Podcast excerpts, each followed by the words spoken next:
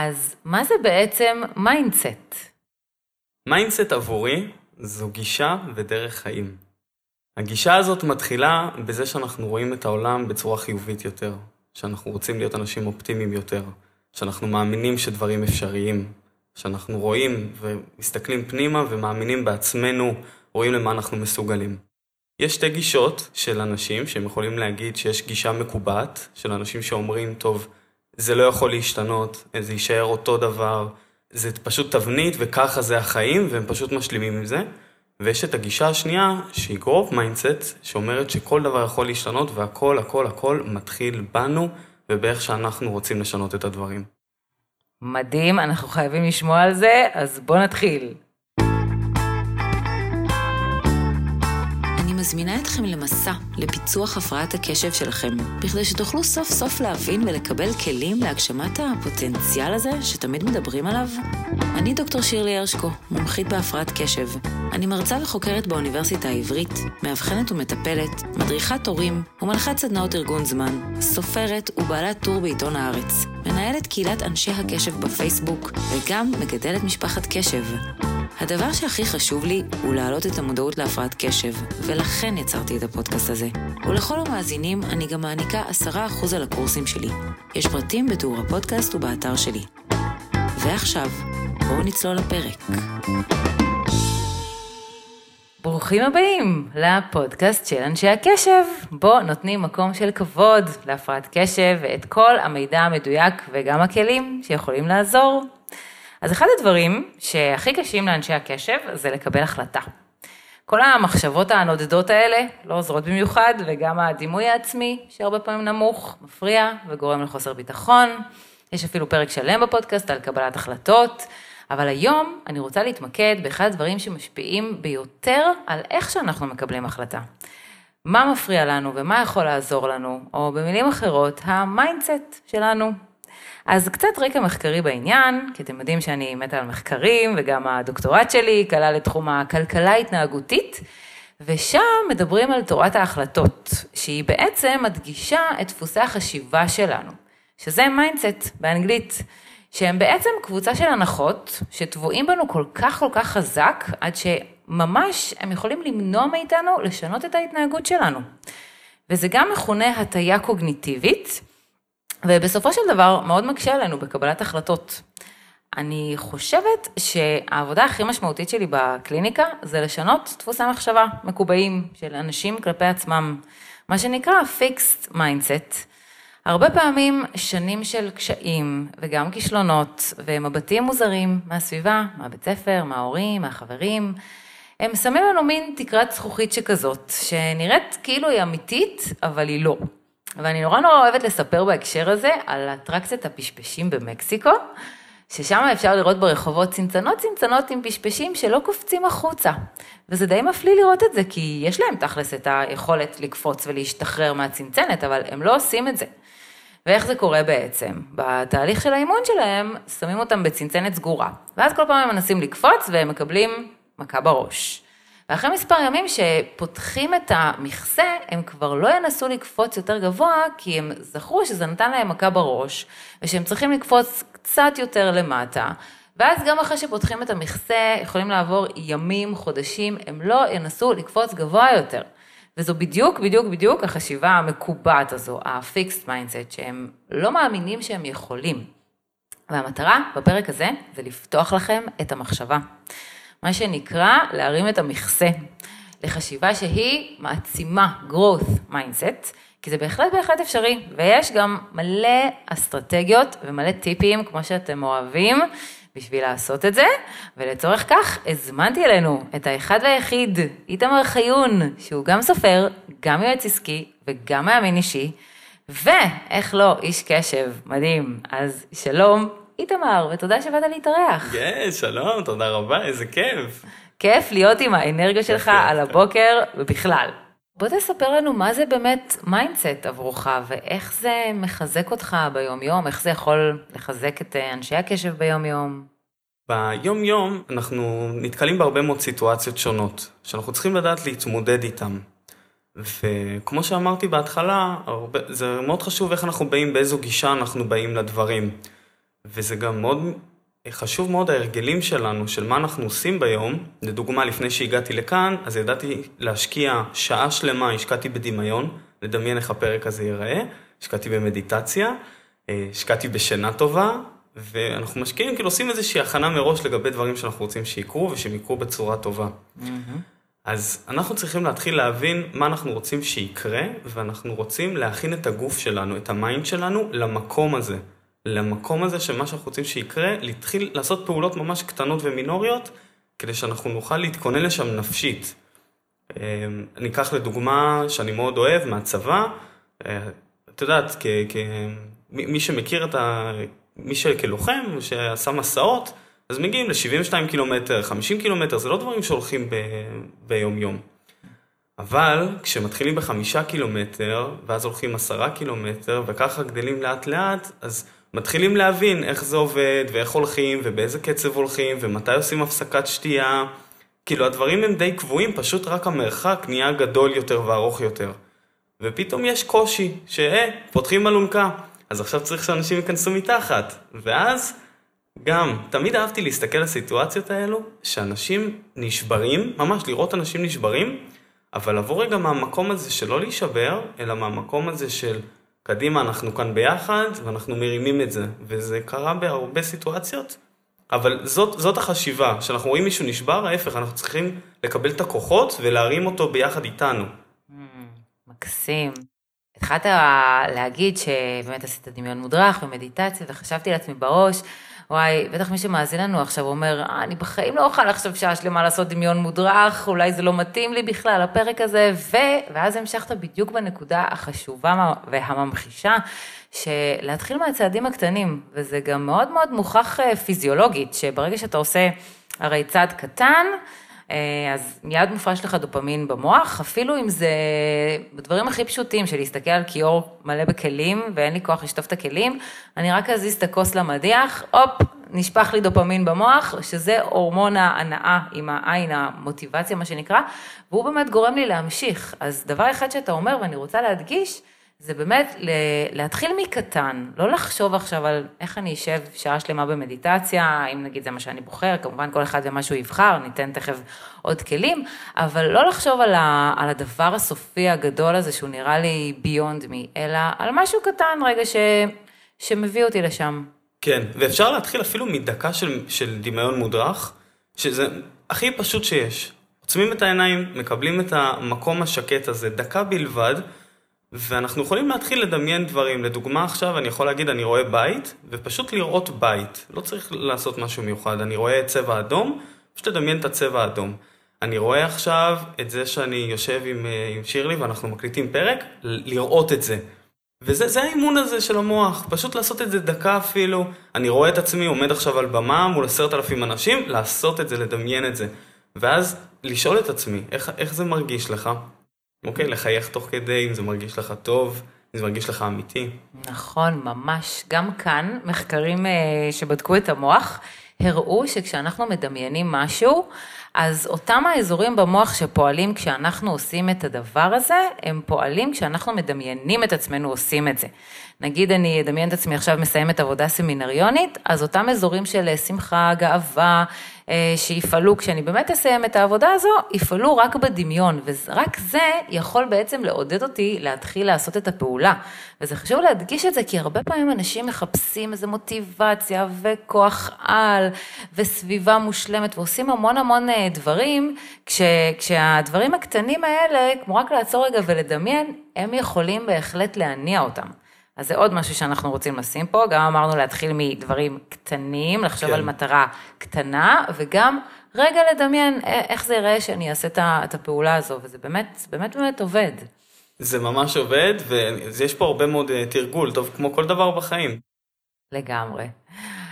אז אה, איך אתה יכול להציע, ככה, לשפר את הדרך ש... שאנחנו מדברים לעצמנו עוד לפני הפעולה? כי הרבה פעמים, עוד לפני שאני בכלל מתחיל לחשוב מה אני רוצה, או את הפעולה שאני רוצה לעשות, יש את הקול הזה שאומר, אני רואה את זה הרבה לפני האנשים שמתעניינים בקורס ארגון זמן שלי, אז הם תמיד אומרים לי כזה, אבל לא, אבל ניסיתי הכל, אבל את חושבת ש, שזה יצליח, אולי אני פשוט עצלן, אולי אני פשוט דחיין. הדיבור הזה של עוד לפני שהתחלת לעשות משהו, הוא כבר מוריד אותך. מה, מה אפשר לעשות עם הדיבור הזה? וואי, לגמרי. יש כאן הרבה, הרבה אמונות מגבילות שלנו, מן העבר, מדברים שקרו לנו בילדות, וכל אחד והחיים שלו, אבל יש הרבה מאוד, איך, הדרך שבה אנחנו מדברים לעצמנו, כמו שאמרת. כלומר, איך שאנחנו מעריכים את עצמנו, אם אנחנו יורדים על עצמנו ואומרים, אה, אתה אפס, אתה אף פעם לא עומד בזמן, למה אתה לא יכול פעם אחת להגיע בזמן?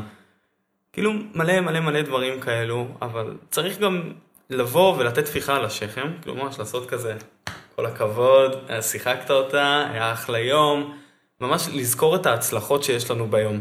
יש לי איזה רוטינה כזאת, שכל יום, אין מצב, אני מסיים את היום ולא רושם לעצמי חמש הצלחות ודברים טובים שקרו לי היום.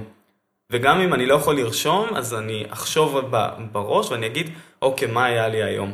ואז אני אתחיל לעבור על היום מה, מהבוקר עד הערב ולספור הצלחות, וזה כל הזמן כזה, זה נותן תחושה מאוד טובה.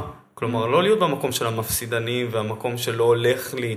ההפך, לא הלך לך היום, אז יש גם את מחר. מה אנחנו משפרים למחר כדי שזה יעבוד? כאילו, כל יום אנחנו ב, במקום הזה של, אוקיי, זה היה מעולה, מחר זה עוד יהיה הרבה יותר טוב. ממש, וגם כאן אני אתמוך ממחקרי מוח שאני yes. כל כך אוהבת.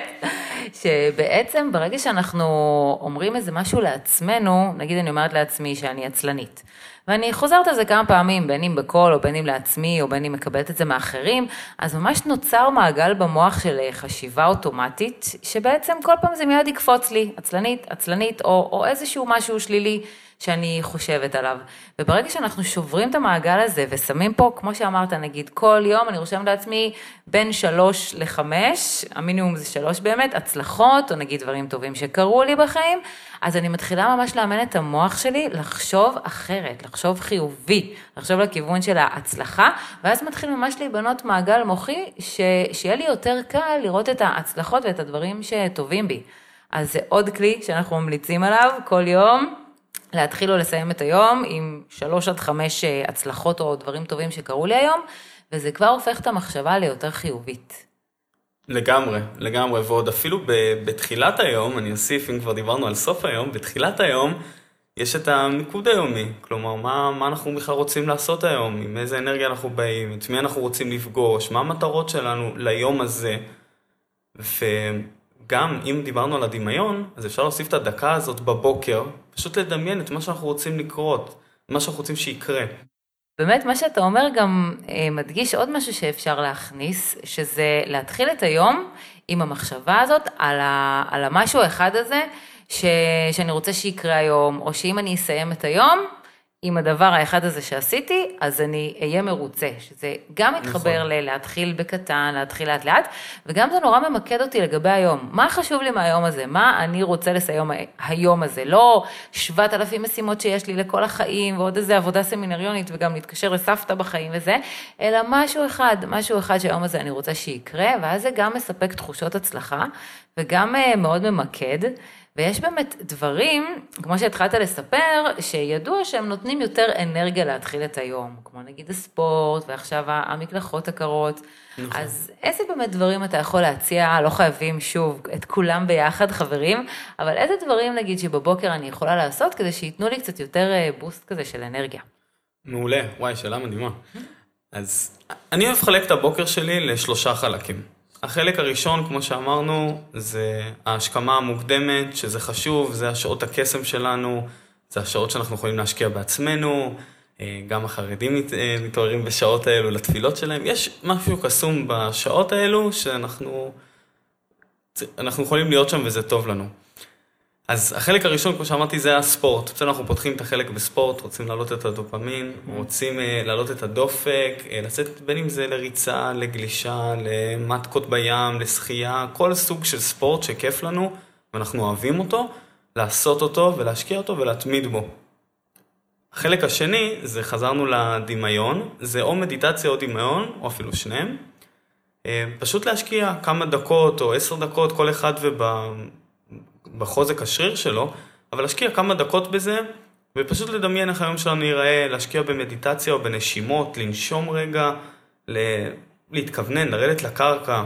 כלומר, שוב פעם, זה השקעה בעצמנו וב mind שלנו.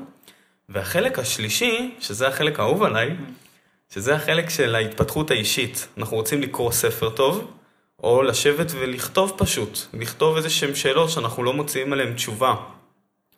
אז לקחת אפילו אה, דף, איך אני, אה, לא יודע מה, מסיים את המבחן הזה, או איך אני עובר את המבחן הזה בהצלחה. ואז להתחיל לענות על השאלה הזאת מתוך מה שעולה לנו מבפנים. אוקיי, אוקיי. כן, אז מעולה. אלו השלושה חלקים, ושמתי לב שממש אם לוקחים את השעה, שעה וחצי האלו ביום ומשקיעים בזה, אנחנו גם קוראים הרבה יותר ספרים, מעשירים את הידע שלנו בתחום שאנחנו רוצים, אנחנו גם מחזקים את השרירים האלו של המדיטציה ושל ההתכווננות, וגם כמובן ספורט. אז באמת, מה שאתה אומר, אני רק רוצה לציין שהוא מתאים ל-85% מהאוכלוסייה, שזה באמת אה, די כולם. אה, יש 15% שהם אה, נקראים ינשופי הלילה, אה, ואז להם פחות מתאים השגרת בוקר, אז אני כבר רוצה להגיד לכם ינשופי הלילה, שזה בסדר, אתם מקבלים אה, פטור מאיתנו. מישהו ינשוף לילה, הבוקר אה, פחות, אה, הוא פחות יכול להתחיל אותו אה, מוקדם ובאנרגיות, אלא זה יותר יוצא אצלו הפוך. זאת אומרת, כל סדר היום מתהפך, ויותר בערב, בלילה, אה, אז, אז בעצם השגרה הזאת היא טובה. זאת אומרת, הספורט, המדיטציה, ההתפתחות האישית. כן. אז זה ככה הערת ביניים. לגבי הינשופי לילה, ובאמת לגבי כל מה שאמרת, אז אני גם יכולה להוסיף נגיד נתונים אה, אה, כמותיים, אני יודעת שהרבה פעמים הם אה, מחפשים, שואלים אותי, אבל כמה, כמה, כמה בדיוק, אז לגבי הספורט, אה, 15 דקות של פעילות מאומצת כבר נמצאה כמפרישה דופמין ומשפרת תפקודי קשב. מבחינת המדיטציה, 2-3 דקות כבר נמצאו כמספיקים ומשפרים, שוב, תפקודי קשב, עושר, כן, שזה בהחלט כאילו אפשרי לכל אחד. אה, והנושא באמת בסוף של ההתפתחות האישית, הצמיחה, הפתיחה, אה, אז אפשר, יש אנשי קשב שקשה להם יותר לקרוא, יותר קשה להם להתרכז, אז בהחלט אפשר פודקאסטים, או, או איזושהי תוכנת הקראה, או לראות אפילו איזה סרטון ביוטיוב של משהו מעורר השראה. אז אה, זה משהו שהוא ככה טיפה יותר גם אה, כמותי לדברים המעולים ש- שהמלצת כאן, שהם בהחלט יכולים לתת לנו את הזריקה של האנרגיה הזו להתחיל את היום. מעולה, ואני רק אוסיף משהו קטן, יש את הספר הזה שנקרא Eat That Frog, אני לא זוכר. רק של מי, אבל שהוא אומר שאנחנו צריכים לאכול את הצפרדע הכי גדולה כמה שיותר מוקדם בבוקר. אז שכל אחד ישאל את עצמו, מהו הדבר הכי קשה לו, ו... וככה לתכנן את היום. לדוגמה עבורי, הדבר הכי קשה לעשות זה ספורט, להשקיע בעצמי ו... ולעשות את הדברים האלו. כי אחר כך אני יודע שאני אשאב לשאר העולם, בין אם זה למשפחה, בין אם זה לעבודה, ללקוחות, ואז יכול להיות שבשבע-שמונה בערב אני אוותר לעצמי ואני לא אעשה את הדבר הכי חשוב לי. אז עבורי, הדבר הכי חשוב לי בבוקר, אני אעשה אותו כמה שיותר מוקדם ביום, סיימתי אותו, ועכשיו אני יכול לעבור לדברים שהם פחות חשובים. מהמם, נכון. אז אני גם בהחלט אה, מכירה ותומכת בשיטה הזו, וגם כאן אני אציין שהיא לא מתאימה לכולם. אה, אז אתם צריכים אה, לבדוק עם עצמכם באמת אם זה עובד לכם. יש, יש אנשים שזה עובד להם מדהים, וזה עושה להם את היום. ויש את האנשים, באמת כמו שציינתי קודם לכן, שיותר מתחילים באיטיות את היום, ודווקא צריכים את, ה, את הדבר הזה יותר בשעות מאוחרות של היום. אבל מה שאתה אומר פה זה חשוב, שבעצם אתה צריך להתאים את זה לעצמך. שזה משהו שהוא, שהוא מאוד חשוב, לראות מה, מה טוב לך, מה עושה לך את זה, מה משמח אותך, באיזה שעות של היום. נגיד, כמו שאתה אמרת, שאם אתה לא תעשה את הספורט בבוקר, בערב, אין מצב שתגיע לזה. אז, אז ממש כל בן אדם צריך לראות על עצמו מתי השעות ש, שטובות לו, וגם לשנות את זה בהתאם. אני הרבה פעמים רואה את זה בקורסים שלי, שאנשים, זה בכלל, אנשים נתקעים על אותה הדרך, גם אם היא לא עובדת, הם מתכננים ללכת לחדר כושר חמש שנים, להתחיל לאכול בריא 15 שנה, אבל זה לא קורה. אז זה אומר שצריך לשנות שם משהו בדרך, ובאמת גם בקורסים שלי אני מתאימה לאנשים ספציפית את, הדברים. אם אתם לא מצליחים לצאת להליכה בבוקר אה, כבר, לא יודעת מה, כמה שבועות, כנראה שזה לא הדרך, אולי אתם צריכים לקבוע עם חבר, אולי אתם צריכים ללכת לשחות, אולי תעבירו את זה לערב, ממש לראות ככה לחקור על עצמכם איפה אתם עושים את, הדבר הזה, את הכלי הזה, בצורה שתתאים לכם לחיים שלכם. ומנושא השגרת בוקר, אה, באופן כללי מוטיבציה בחיים, אז, אז נגיד נתנו לעצמנו יותר את המוטיבציה בבוקר ולהתחיל את הבוקר אה, בצורה יותר אה, טובה, ונתנו פה כמה, כמה דרכים, כמובן שאפשר לבחור גם אחת מהן, אבל באופן כללי כזה יותר לחיים, מה, מה, מה נותן מוטיבציה, מה יכול להניע אותנו, השראה, לעשות את הדברים שלנו, איזה כלי יכול לעזור לנו שם? זה הפעולות האלו שאנחנו עכשיו מטמיעים אותן, ואנחנו מסתכלים אל עבר העתיד, וזה מה שמניע אותנו. כלומר, צריכה להיות פה איזושהי מוטיבציה פנימית, למה אנחנו רוצים לעשות את מה שאנחנו עושים. וואי, לגמרי. אני באמת ראיינתי בפרק אחר בפודקאסט את אה, פרופסור טל בן שחר, והוא אמר משהו שהדהים אותי, ואני רוצה לעשות ממנו סטיקר. הוא אמר שלאנשי הקשב, אה, שהוא גם בעצמו איש קשב אגב, אה, יש להם בעצם מתנה. הם יכולים לעשות רק את מה שהם אוהבים. וכל כך אהבתי את זה, כי, כי בעצם זאת הרי הדרך לחיים יותר טובים, שאתה עושה את מה שאתה אוהב. ובאמת בהפרעת קשב, קשה מאוד לעשות דברים שאתה לא אוהב. אז כמו שאתה אומר, לדעת קודם כל מה אתה אוהב, מה אתה רוצה, מה המטרה שלך, ואחר כך גם מחקרים מראים שברגע שאתה כותב את הדבר הזה, זה כבר מעלה פי עשר את הסיכוי שזה יקרה, אז זה כבר תענוג, כי אתה רגע כותב וכבר מעלה את זה פי עשר, אז אז זה ממש בקטנה. וכמו שאתה אומר, לצעוק את זה החוצה. וזה אגב משהו שאני ממליצה להתחיל כבר עם הילדים שלכם. יש את uh, כל העניין הזה של uh, לעצום עיניים, ובדיוק אתמול הבת שלי הייתה יום הולדת, לעצום עיניים ולבקש משאלה בלב, למה בלב? למה בלב? תצעקי אותה, תגידי אותה, אחרת איך היא תתגשם? אם תגידי לי מה את רוצה, אני אוכל לקנות לך את זה, אני אוכל להגשים לך את זה, אבל אם תשמרי את זה בלב, איך אני אדע, איך זה יוגשם? אז ממש כמו שמעבירים את זה לילדים, באמת, לא לנשוף על ריס ולבקש משאלה בשקט, אלא להגיד אותה בקול, אז ככה גם כשאנחנו מבוגרים, להגיד, לכתוב, לצעוק את מה שאנחנו רוצים ולראות גם מי יכול לעזור לנו, שזה עוד דבר שאנשים בכלל מתקשים, ואנשי הקשב בפרט, לקבל עזרה. כאילו שוב נתקעים בגיל הזה של הילדות, של אני לבד, אני לבד, שאף אחד לא יעזור לי, כשלמעשה גם כאן מחקרים מראים שאנשים שהכי מצליחים זה האנשים שהם מקבלים עזרה. אז לראות כל הזמן מאיפה אפשר לקבל עזרה. אני בדיוק הבוקר, לפני שהקלטנו את הפרק, אז היה לי אבחון, ודיברתי באמת עם המאובחן, והוא אמר, אין, יש לי מלא מלא ריבים עם אשתי על הנושא של הסדר וארגון. ומה אני יכול לעשות? אני פשוט לא רואה את זה. אני לא, לא רואה את הכוס, אני, אני לא רואה את הבגד, ואנחנו כל הזמן רבים על זה, ו, וזה באמת נושא להרבה ריבים בזוגיות. עכשיו, יש פה ממש נכות. ממש, באמת, הוא באמת לא רואה את זה, באמת בהפרעת קשב, מי שיש לו את המאפיין הזה של החוסר סדר וארגון, פשוט לא רואה את הבלגן, וגם אם יראו לו, זה ידרוש ממנו כל כך הרבה מאמצים לסדר, שלא בטוח שאנחנו רוצים שישקיע את כל המאמצים רק בזה. אז אמרתי לו, אז למה אתם לא לוקחים עזרה? הוא אמר לי, לא, יש לנו, יש לנו כבר עוזרת. אמרתי לו, בסדר, עוזרת זה פעם בשבוע, עם נקת הבית, אבל קחו איזה מישהי שתבוא כל יום רבע שעה, תסדר את הבית. לא, מה, זה פינוק וזה, זה לא פינוק, זה נקרא התאמת הסביבה אליך. אתה יודע איפה הקושי שלך, איפה אתה מבקש עזרה, ובמה אתה משקיע את המאמצים ואת האנרגיה שלך בדברים שחשובים ואתה אוהב. אז כן. אה, קחו עזרה.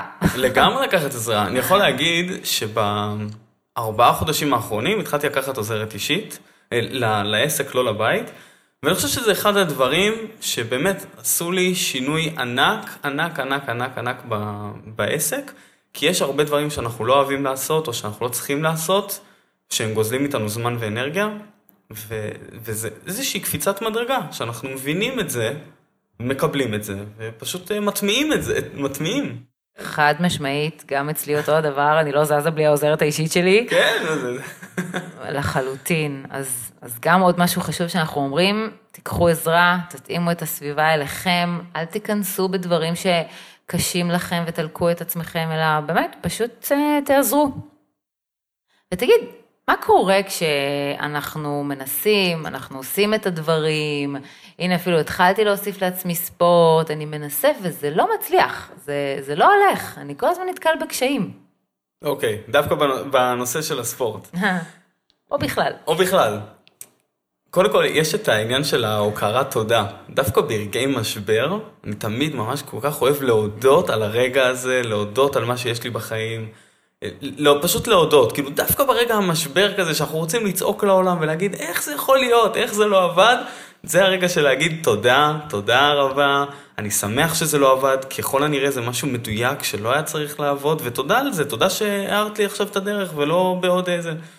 אבל יכול להיות שבספורט, אם אנחנו מסתכלים דווקא על זה, יכול להיות שזה משהו שהוא, אנחנו לא מאמינים בו 100%, כלומר משהו פנימי, שאנחנו לא שלמים איתו. ויכול להיות שאנחנו פשוט צריכים לבדוק אה, עוד סוגי ספורט שמתאימים לנו ולהטמיע אותם.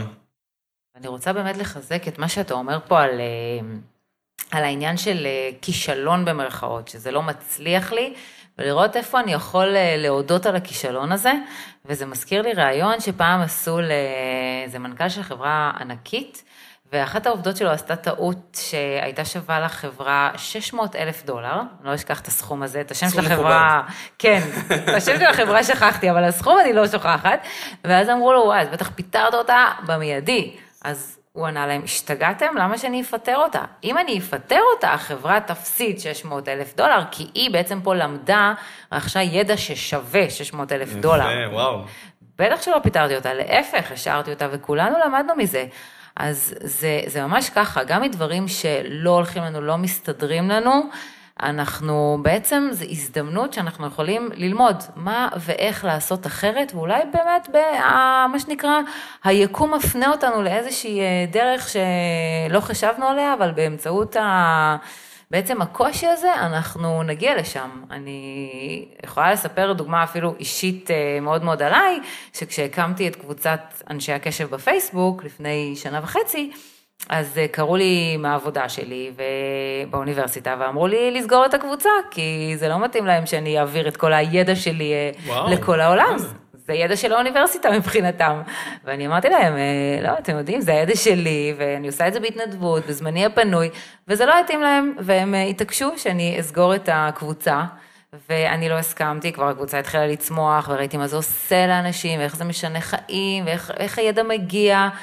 ובסופו של דבר פשוט הבנתי שכנראה זה, זה הסימן שלי וזה המקום שלי, לשחרר את העבודה הספציפית הזו מהאוניברסיטה אה, ולהעביר את זה למקומות אחרים, וזה בסוף באמת היה ממש... הדבר הכי טוב שיכלתי לעשות, באמת הידע הופץ והגיע לכל הארץ, אפילו לכל העולם, ולא רק לנקודה הספציפית הזאת באוניברסיטה, מה שבזמנו באמת היה נראה לי אה, משהו מאוד קשה ומאוד מעיק, אבל, אבל הנה, בדיעבד זה לגמרי קידם. ברור, מה זה גם הזוי לשמור את הידע הזה ככה, רק כאן לעזור. כן, כן, זה, זה כבר אה, נושא לשיחה אחרת, כן. אבל באמת העניין של אה, גם כשיש קושי ואפשר לראות מה הדברים הטובים שאפשר לקחת משם וגם אה, מה אפשר ללמוד משם, כן. אז גם מה שחשוב לזכור. כן, אפשר גם אפילו לנסות להיזכר רגע ברגעי משבר או ברגעים נכון. של כישלון שהיו לנו בחיים, ולהבין איך התמודדנו איתם וגם מה קרה אחר כך. כי תמיד כשמגיע כישלון, תמיד כשמגיע משהו, בסופו של דבר, זה, זה כמו גלים הדבר הזה, בסדר? אנחנו לפעמים למטה, לפעמים למעלה, זה קרה לכולנו, וזה גם ימשיך לקרות, וזה בסדר, חלק ממסע, אבל צריך פשוט לבוא בגישה הנכונה, ואנחנו מקבלים מתנות אדירות. ממש אדירות, ככה. אדירות. נכון. וואו, אנחנו לקראת אה, סיום הפרק, לא יאמן כמה הזמן טס שמדברים על mindset, אה, אבל אה, אני רוצה שניגע גם בנושא של הרגלים. אם יש לך איזה שהם טיפים, אסטרטגיות, לפתח הרגלים שאנחנו רוצים להכניס לחיים שלנו. מעולה. אז ההרגלים הכי חשובים לדעתי, אנחנו יכולים להציב פה בהרבה, אבל לדעתי הדבר הכי חשוב שאפשר לעשות זה לחלק את, ה, את היום שלנו לספורט, למדיטציות לנשימות ולהתפתחות האישית. כלומר, השל, השלישייה הזאת, אם אנחנו דובקים בשלושתם ואנחנו יודעים להסתנכרן איתם ביום יום שלנו ולהוסיף אותם לחיים שלנו, אנחנו פשוט מתחילים לאט לאט, אה, לאט אנחנו מתמידים בהם, ואז אנחנו מוסיפים גם עוד דברים ואנחנו מרגישים את הגדילה והצמיחה הזאת. גם הייתי בודק מבחינת התזונה, מה אנחנו אה, מכניסים במהלך היום כי זה מאוד מאוד חשוב, יכול להיות שאתם רוצים להיות הכי טובים שיש, הכי אנרגטיים, להגיע להכי עשייה, אבל פתאום בצהריים, אה, לא יודע מה, אוכלים איזה משהו שבסוף אתם רק רוצים ללכת לישון. אז זה גם נורא חשוב להבין מבחינת התזונה, מה אנחנו אוכלים במהלך היום, איך אנחנו מזינים את הגוף שלנו, וזה... ואז כן. לגמרי, זה, זה בכלל חשוב להדגיש את זה, כי זה בדיוק נושא הדוקטורט שלי, שאנשי הקשב אוכלים פחות בריא.